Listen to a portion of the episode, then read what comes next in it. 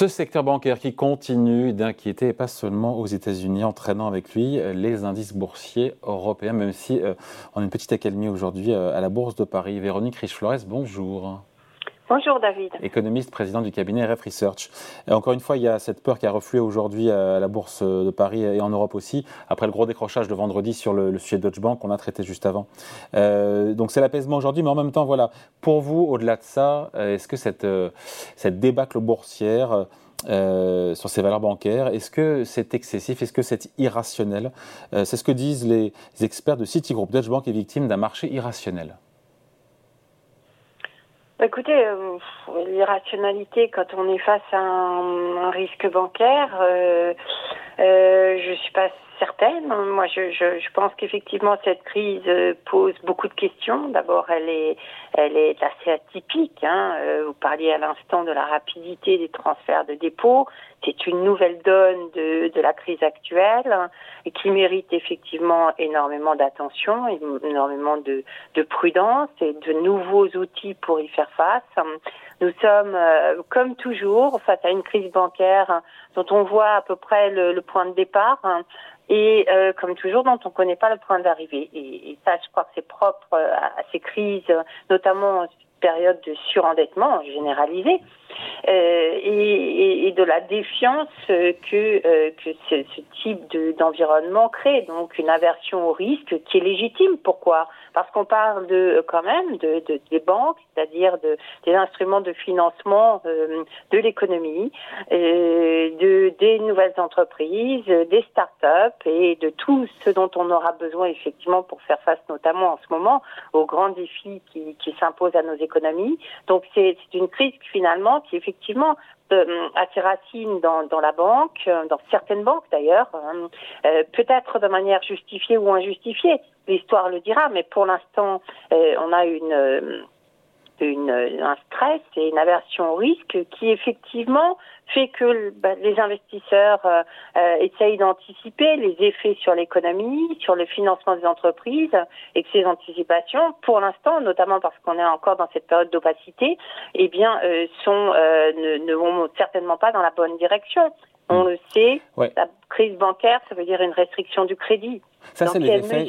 vous avez raison, ça, c'est les effets secondaires qu'on risque de se taper euh, dans les prochains mois ou semaines. Après, oui, un truc qui m'échappe, c'est on a comme des autorités politiques, monétaires, Fed, BCE et, et, autres, qui ont largement affirmé et même prouvé euh, qu'elles interviendraient, qu'elles interviendraient si nécessaire. Pourquoi est-ce qu'il y a toujours cette crainte d'effet domino sur les banques, qui est toujours puissant, alors qu'on a des pouvoirs publics quand même qui sont à la manœuvre et on a une mobilisation sans précédent des banques centrales quand même. Hein? On a une mobilisation sans précédent des banques centrales qui est quand même euh, contrariée par le contexte inflationniste actuel. Est-ce que euh, la stratégie qui a été celle des banques centrales depuis deux semaines de relever leur taux d'intérêt en disant on a fait ce qu'il en gros, hein, c'est pas, ils nous l'ont pas dit comme ça, mais euh, on l'a compris comme ça. On a fait ce qu'il fallait pour faire face à la crise ou au stress bancaire, et tout ceci ne nous empêche pas de continuer notre job en matière d'inflation. Donc, euh, je pense que c'est une stratégie extrêmement périlleuse. En, en réalité, on relève des taux directeurs alors que les taux longs sont en train de s'effondrer. Euh, et, euh, et, que les tenants du, du marché du crédit euh, sont également impactés par la crise bancaire. Donc les, les, banquiers centraux jouent un peu, me semble-t-il, avec le, le, feu, en prenant d'ailleurs des options qui sont assez contrariantes en, en réalité. On, fait ce qu'il faut en matière de liquidité et puis derrière on remonte les taux d'intérêt, c'est quand même un peu particulier. Donc je, pense que la lecture de ce que font les banques centrales n'est pas forcément évidente, elle n'est pas transparente, elle n'est pas dénuée de, de, cette stratégie n'est pas dénuée de risques. Donc effectivement, et puis par ailleurs, vous l'avez, vous le mentionniez juste avant, il y a cette question de la garantie des dépôts. Là, c'est plus les banques centrales, euh, ce sont les autorités, effectivement, euh, euh, en général le Trésor, etc. Est-ce qu'on peut garantir les dépôts de manière illimitée, ce qui serait sans doute la manière la plus efficace? Est-ce que déontologiquement ça a du sens? Et est-ce qu'on pourra après exiger des banques une maîtrise de leur eh risque, de leur prise de risque? Ben Donc, toutes ces contrariétés. Véronique, comment on fait pour lever les doutes définitivement sur la santé des banques?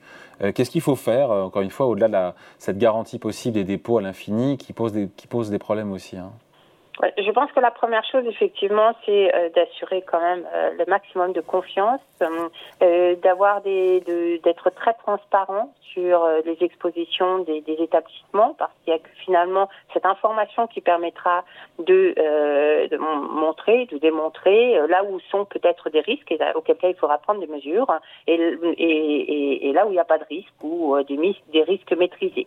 Donc je pense que ce souci de transparence, il est absolument indispensable. Et après, bien évidemment, toutes les mesures qui ont d'ailleurs été mises en place dès le week-end euh, dernier, hein, donc euh, rachat de Crédit Suisse, le, maillon noir qu'on a cru euh, pouvoir mettre de côté, on voit que c'est plus compliqué dans cette période d'aversion. Finalement, le marché va regarder un petit peu et va chercher là où ça pourrait blesser. Et on voit bien que les ratios de solvabilité sont très bons hein, en, Europe notamment euh, la qualité des actifs est élevée, euh, mais euh, quand on regarde un peu plus dans le détail, les banques allemandes, la profitabilité, les liquidités, les effets de levier, euh, on comprend qu'effectivement les marchés finalement euh, voilà une hypothèse de risque qui va très vite effectivement et qui crée du stress très rapidement. Donc je pense qu'il n'y a, pas de solution miracle hein, et c'est bien pour ça que les crises bancaires font également aussi peur. C'est parce que maîtriser l'évolution de la défiance ou, ou, rétablir la confiance est toujours un, jeu assez incertain et, et, ça peut aller très vite dans le monde actuel. C'est un monde numérique où euh, les choses vont à une vitesse éclair Hein, lumière. Donc euh, voilà, il faut du temps au temps, il faut se montrer effectivement disponible, mais on peut pas, euh, les autorités ne peuvent pas prendre tous leurs risques à la charge. Donc il y a des responsabilités qu'il faut établir. Encore une fois, euh, la réglementation clairement n'a pas suffi et ne suffit pas à éradiquer ce risque. Hein. Bon, est-ce qu'on peut se dire que les marchés boursiers, je vois le CAC 40 qui repasse quasiment à 7100 points, peuvent rebondir durablement sans qu'on ait réglé cette, ce stress et cette crise bancaire? C'est un peu compliqué parce qu'encore une fois, euh, des, des, indices boursiers qui rebondiraient fortement, euh, indices boursiers et, ensemble des marchés, hein, euh, risquent finalement de réveiller euh, la, la, volonté des banques centrales de, euh, de remonter leur taux d'intérêt. Dans un scénario idéal, hein, pas de stress sur le crédit, une économie qui repart. Euh, on a vu l'indice IFO ce matin qui était quand même de bonne qualité et finalement un, un non-event. Voilà. Et, bien finalement, ce qu'on voit, et ça c'est la, la, deuxième partie de l'histoire euh, qui la rend plus complexe, c'est que du côté de l'inflation, probablement qu'on a encore du souci à se faire et que les banques centrales n'ont pas euh, fait suffisamment encore. Donc on renoue Donc elles vont remettre une petite pièce dans la machine, si elles remontent, continuent à remonter leur taux, en fragilisant potentiellement les, secteurs bancaires. Ben, voilà, en tout cas, euh, c'est ce qui vient à, l'esprit aujourd'hui. Je ne pense pas que ce soit le scénario le plus probable. J'ai quand même l'impression que c'est ce qu'on traverse aujourd'hui sur le front bancaire aura des effets suffisants sur euh, sur nos économies pour effectivement euh, peut-être d'ailleurs. C'est une hausse de taux déguisée implicite quelque part de les, des banques centrales. Ça fait bien leur, leur affaire aussi quelque part. Bien, bien sûr, bien évidemment, euh, tout est leur affaire. L'inflation, la crise bancaire, véritablement euh, leur affaire. Maintenant, il y a des priorités et euh, prétendre continuer à lutter contre l'inflation alors qu'on est face à un environnement bancaire comme l'actuel avec beaucoup de stress et des effets sur l'économie immédiate qui seront ou pas profonds et durables, on ne sait pas. Mais en tout cas, des effets d'ores et déjà perceptibles, on les voit sur le marché du crédit, etc. et c'est très complexe. Et aujourd'hui, la priorité, c'est la crise bancaire, bien évidemment. Mais si finalement, dans le meilleur des cas, si elles arrivent à circonscrire et à limiter les dégâts, euh, la problématique inflationniste pourrait revenir très vite. Allez, merci beaucoup. Explication point de vue signée Véronique Riche-Flores, économiste et présidente du cabinet Ref Research. Merci Véronique. Bonne semaine. Merci David. Bonne semaine.